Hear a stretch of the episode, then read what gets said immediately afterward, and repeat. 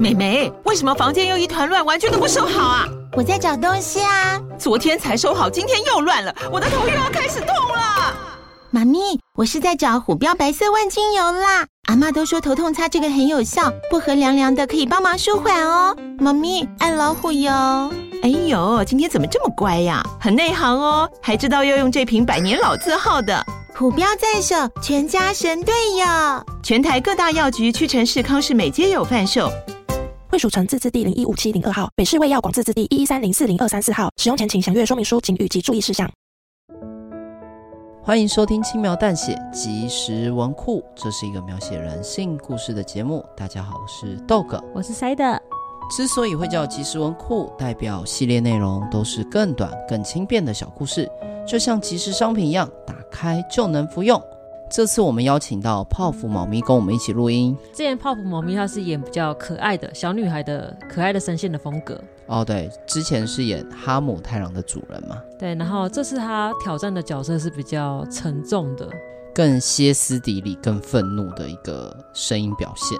大家听了就知道喽。本集的故事是无声故事。这次的故事我们把它分成两集，这集我们会先用小孩子的视角带大家进入角色的情节。那我们的故事就开始喽。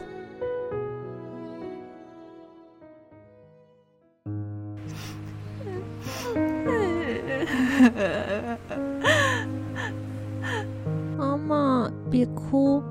半夜我被妈妈的哭声吵醒，我想安慰妈妈，但我无法说话，只是睁大着眼睛看着她。爸爸不要我们了。妈妈看到我醒了。哽咽的说着：“爸爸为什么不要我们了？”我想问妈妈，但我无法说话，只是伸手摸着她的脸。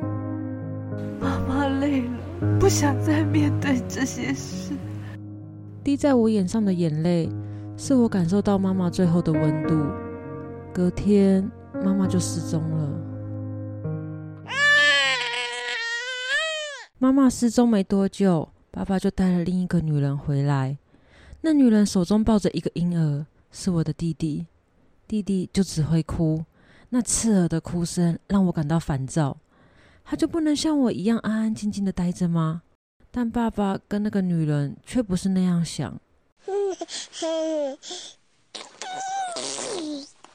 弟弟的一举一动都能引起他们的关注，他们一家人和乐融融。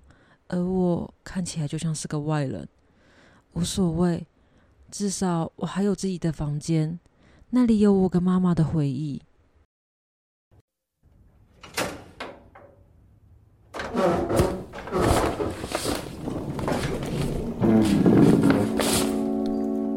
但我没想到，那个女人到我的房里，指使一些不认识的叔叔，把我的东西全部撤走。换成弟弟的婴儿床跟他的玩具，我冲着他大叫，可是我喊不出声。我跑去向爸爸求救，爸爸却不理我。我知道爸爸从以前就不喜欢我，他总是说我不能讲话，看起来怪里怪气的，让他觉得不舒服。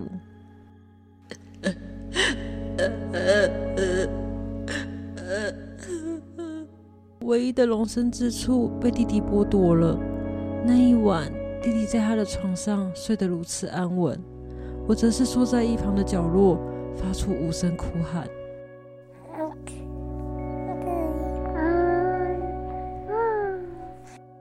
弟弟对着爸爸跟那个女人说着，这让他们开心极了。如果我能说话，是不是就能得到爸爸的喜爱？姐姐陪我玩。又过了一段时间，弟弟长大了，他总是吵着要我陪他玩，我才不要，我讨厌他，这死小孩怎么一点都不懂得看脸色啊！但弟弟是在这个家唯一会跟我讲话的人，如果我能说话，是不是就能得到爸爸的关注？哇，是蛋糕哎，谢谢爸爸。弟弟生日那一天，爸爸买了一个大蛋糕给他，还邀请了很多人来参加他的生日派对，除了我。如果我能说话，是不是就能得到爸爸的重视？不，这世界上没有什么如果，只有令人窒息的真实。希望每天都有吃不完的蛋糕，希望爸爸妈妈带我去游乐园玩，希望爸爸妈妈可以有更多时间陪我。弟弟对着蛋糕说出愿望后，吹熄了蜡烛。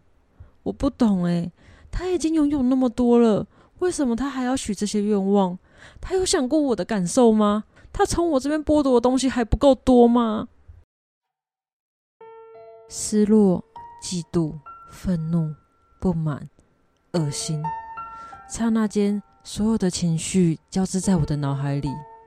我受够这些日子的无视与冷落，我决定不再忍耐压抑，放任自己宣泄情绪。虽然我无法讲话，但我可以借由我的表情来传达我的不满。哇，姐姐姐姐好可怕！弟弟看到我，整个人都吓坏了。他抓住爸爸的衣角，指着我大哭。爸爸看着我，露出惊恐的表情。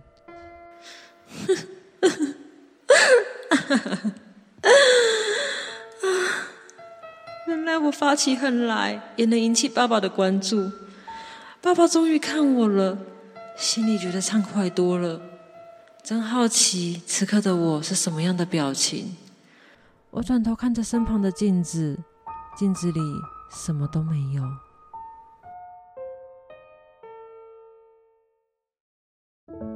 感谢收听轻描淡写即时文库。以上是无声故事的故事内容。那这一集是主角，就是小女孩的视角。后面我们还会有一集是从爸爸的视角来延伸的。下一集 po 上来之前，大家也可以来猜一下我们后面故事的发展，就是从爸爸的视角看这个故事的全貌。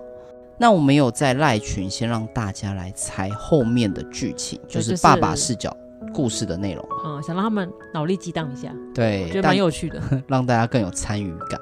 就没想到大家的补充都非常非常完整，就真的太长了，就是长到如果我们把大家的脑补的这些剧情啊全部放上来的话，我们应该可以再拼个二十五集。对，可以再录，对，可以可以录八点档。对，所以我们就把大家的故事稍微精简了一下，跟大家分享。第一则是泽雅的分享哦，哎，其实他想象的蛮有趣的，他觉得主角其实根本就不是个人，嗯，对，是爸爸前女友的一个洋娃娃。哎，这个关系其实蛮长的哦，竟然是前女友的洋娃娃，因为是前女友嘛，所以他们爸爸在分手之后就跟别人结婚生子了。那这个洋娃娃觉得自己其实是一个真正的人，是这个家庭的一份子。结尾，爸爸之所以感受到惊恐，并不是因为他看到主角，而是看到洋娃娃就像看到前女友生气的表情一样。哎，我看完这个分享，第一个想到就是安娜贝尔。安娜贝尔就是这种鬼娃娃系列的。恰吉。对，恰恰吉吗？就是拿着刀在呀。哦，其实你只要看到，你根本就是看到洋娃娃，然后又看到怒龙，然后你就不是，就是就是会吓到嘛，就是一个娃娃拿着刀呀，你一定会被吓到吧？对，一定会被吓到，对吧？但我是说，你的联想根本就跟他情节无关呐，你只是看到洋娃娃。第一个想到，因为洋娃娃相关的恐怖的故事电影，你第一个想到就是安娜贝尔或恰吉嘛。对啦，对啦，就是这个情境上也是蛮可怕的。其实你根本就只是把你脑海中任何跟洋娃娃有关的恐怖电影拿出来联想而已。那你还可以想到别的吗？好，我想不到。其实我有想到一个，可是跟洋娃娃没有关系。嗯，是。你知道以前有一个娃娃叫菲比娃娃吗？菲比，它会一直讲话.长得像鸟或猫头鹰的混合体。嗯。它打开了之后，它就会一直跟你互动，一直讲话，关都关不起来。没办法关掉。对，我我家里以前有一只，后来我因为看了某个恐怖故事之后，就把它丢掉了。但不能关掉是怎么样？一定要等它讲完。不是，它就是会三不五时，就是自己一直叫，一直叫，一直叫。你要把它的电池拔掉，它才会彻底的安静。哦，它的设计其实蛮有问题的，就是很烦，很恼人。而且就是你在半夜之后，它突然叫，它可能感知到有什么震动或者什么，它就会叫，以为你要跟它互动。哦，那这样蛮可怕。对，所以很可怕。所以我以前看到这个是从《家有贱狗》的漫画看到这个菲比的故事。应该很多人不知道什么是家有贱狗，有啦，应该部分的听众还是知道。就是、刀那一只狗狗的名字，反正就是那一次，就是主角捡到了一只菲比娃娃，在垃圾场捡到，然后那只菲比娃娃就会在他们家做一些很恐怖的事情，好比说就是去伤害他们，拿刀去伤害他们，或是放一些钉子去伤害他们家人。对，然后一直丢不掉嘛。对，一直丢不掉，他就会一直回来这样子。然后你这么一说，这一集我真的有印象，因为我记得他是不是还有拿蜡笔在房间的门口画画，还是写字？对，我只记得他最后就是一直踩在女主角的身上，然后叫她去死。哦，其实蛮可怕的。然后那一幕看完之后，我就把我家菲比娃娃丢掉。对，就再也不敢跟这个娃娃互动。但这个情节好像在蜡笔小新也有出现过，好像。可是我记得他很惨，他就是被小新一家人搞得很惨。对，蜡笔小新的这个鬼娃娃就跟家有贱狗的这个鬼娃娃完全不一样。而且最后我记得还被沾到粪吧，然后被丢到垃圾场里面，然后就再也没有人想把它捡回家。就是一个下场非常惨的鬼娃娃。泽牙的故事其实蛮有趣的，应该算是所有人之中最跳脱的。嗯，他是第一个想到是非人类的。哦，那如果我要更跳脱的话，我要想什么？呃，它其实是一包乖乖。哦，哎，不错。对，所以它不能说话，因为它是乖乖。对，然后最后爸爸惊恐的面容是什么？他在咬乖乖的时候，牙龈出血了。对，牙龈出血。他要去看牙医。有够跳脱，有够烂的。好啦，谢谢泽牙的留言。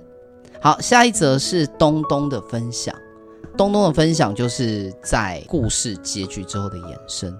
我们原本的结尾不是爸爸顺着弟弟的目光看过去，然后爸爸的表情就从惊恐到慢慢转变成大笑，看起来好像疯了，但却听得到他喃喃自语的说：“没想到我的实验如此成功。”不过看起来他似乎依旧具有感受啊，看来需要再把仪器力道再加强一点了。所以我觉得这结尾就是一个疯狂科学家的风格。对，但是他没有说他到底做了什么实验，还有到底是对谁做实验嘛？他到底是对弟弟做了实验，还是对主角做了实验？然后做做的实验是什么？不知道。对，然后我想到另外一个就是啊，这一切可能就是爸爸是精神病，他在精神病院。自以为自己是疯疯狂科学家哦，你又帮东东的故事再往后补充啊？对，好，但这样听起来会让我想到飞天小女警尤教授、哦、在地下室里面偷偷制造小女孩。对，因为想到疯狂科学家，除了尤教授以外，我想不到第二个更疯狂的科学家。我问个问题，你觉得阿拉蕾算吗？阿拉蕾就是那个博士做出了机器娃娃，只是就是阿拉蕾。阿拉蕾比较微妙一点点。因为阿拉蕾本人的设定就是恐锵，这个博士在设计的时候，他一定就可以预期嘛。但他一样是在做小女孩，而且那博士很色。但你不觉得尤教授更让别人觉得可怕吗？制造出阿拉蕾的博士，本来他人设就是很色。哦，尤教授是一本正经的制造小女孩。好，下一则是雪莉的分享。她说，其实女儿已经死了，爸爸当初为了离婚杀死女儿，然后嫁祸给妈妈。最后，爸爸应该是看到女儿的灵魂，所以跪下来忏悔说：“哦，自己当初不应该杀死女儿，然后又把这件事情嫁祸给太太。”其实很像八点档的剧情，对吧？对，我觉得这可以演三百集。就前面两百九十九集都是在演爸爸为了离婚，然后做了哪些事情，各种各种牵扯啊，各种厮杀啊，这样子，各种各种什么阴谋论啊。对，反正就是最后爸爸就是把女儿杀掉了，然后在大结局的时候，爸爸看到女儿的灵魂，然后被吓到。跪下来忏悔说：“哦，我不应该杀死你，然后又把这件事情嫁祸给你的妈妈。”这样，啊，所以中间的一段剧情可能就是女儿，就是灵魂的女儿在保护妈妈，为了不把不被爸爸陷害。对对对，然后一定要一定要有海，就是爸爸把妈妈拖到海上，然后大家在海上载浮载沉，妈妈一定时不时要吃到一，就在那边喊救命，然后吃到一两口海水，啊，就是已经沉下去了，然后快快快快嗝屁的时候，对，然后要不小心吃到一两口海水，救命！不 是，应该是。啊，其实这个故事蛮蛮傻狗血的剧情，而且其实是一个爽片的结局哦。最后爸爸还是得到报应了嘛？雪莉可以把这个故事然后投稿到三立都会台，搞不好他会用你的、啊。下一篇故事我们就会看到这叫什么英灵，英灵感觉英灵的救赎之类的这样哦，灵魂的救赎啊，这个不错，这个名词会用。但最后灵魂听起来有点太洋气，你要再中式一点，要再 local 一点，一点那应该要叫做。好，那欢迎大家来留言告诉我们，你们帮这篇故事取一个名字。对，忠实一点的八点档的话。好，下一则是雪糕的分享。那雪糕的分享其实蛮完整的，他自己的分享当中，他有切换到爸爸的视角，又切换到妈妈的视角来看这件事情。哦，所以他是有两个视角，分别在叙重新叙事这个故事。故事架构其实很完整，但也蛮复杂的啦。他的大纲大概是这样，就是主角的爷爷其实是个控制狂，哎，出现了一个原本在故事当中没有出现的人，主角的爷爷，新角色。对，那因为他的媳妇。也就是主角的妈妈一直生不出小孩，所以他就会要他的儿子离开他的老婆嘛，去找一个可以生小孩的人在一块。等一下，这跟八点档吧。后来主角的爷爷就派了两个人把妈妈架走，架到车上，然后开着车投海来杀掉这个妈妈。所以就有故事开头的一幕，就妈妈不是对主角说“爸爸不要我们了吗”？这句话其实是妈妈当时被架架到车子上的时候，妈妈就已经知道自己怀孕了。所以他看着自己的肚子说的，就是妈妈以为爸爸真的不要他们，然后还派了这些大汉，对，把自己架到车上。哦，所以主角是个阴灵。对，主角其实是个阴灵。哦，对，后来车子就冲出去嘛，掉到海里。那妈妈在水中拼命想要逃出去，但后来都失败了。在妈妈快要死掉之前，她在心里默默的跟孩子说：“妈妈累了，不想再面对这件事情。”哎，把尾巴又拉回来头，所以它是一个悲剧的结局。哎，其实雪糕的故事可以跟前一则雪莉的故事做结合。呃，这个故事的结局是爷爷派人把妈妈架走，但妈妈以为是爸爸不要他们了，对，然后最后妈妈死掉了，然后女儿也以为是爸爸派人把妈妈杀掉。哦，他们是一个更完整的故事。对，但最后最后才发现原来是爷爷，所以在。这个八点档的大结局，就是爸爸下跪之后才把这件事情讲出来。然后其实爸爸是很爱女儿的，他看到女儿的灵魂，其实他是忏悔，觉得自己啊当初怎么没有保护好女儿。所以这个可以从原本三百集拍到五百集，多了爷爷这个角色就可以拍到五百集。这个爷爷他可以是黑道，然后他可以是那种很有钱大财团的老板，嗯，然后爸爸就是一个富二代，还不错。好，我觉得会中哦。这个八点档翻拍成八点档的话，应该会中。赶快来集思广益一下，看一下这个如果翻拍成本土剧的话，要叫做什么名字？搞不好还可以投到 Netflix 上。好，那最后一则是小猪鱼的留言，他的故事也是蛮长的哦。那他的大纲，大纲，大纲大概是这样。大纲呀。他补充了一下爸爸妈妈的背景，他说他们其实是化学式的研发人员。哇哦，对，那某一次因为家里面的人要出去玩，然后再加上工作时间都不上，所以没办法把小朋友送到托婴中心。妈妈选择把年幼的主角带到实验室，一边工作一边照顾。那后来主角就误食了化学品，因此才失去了声音。所以主角会没有办法说话，其实是这样来的，被聋哑了。对，被聋哑啊，被毒哑了，被毒哑哦，被妈妈毒哑。没有被自己毒哑，因为自己自己手贱，哦，是自己手贱拿去喝。对对对，后来妈妈就离职，那因为很自责嘛，所以就在家照顾小孩。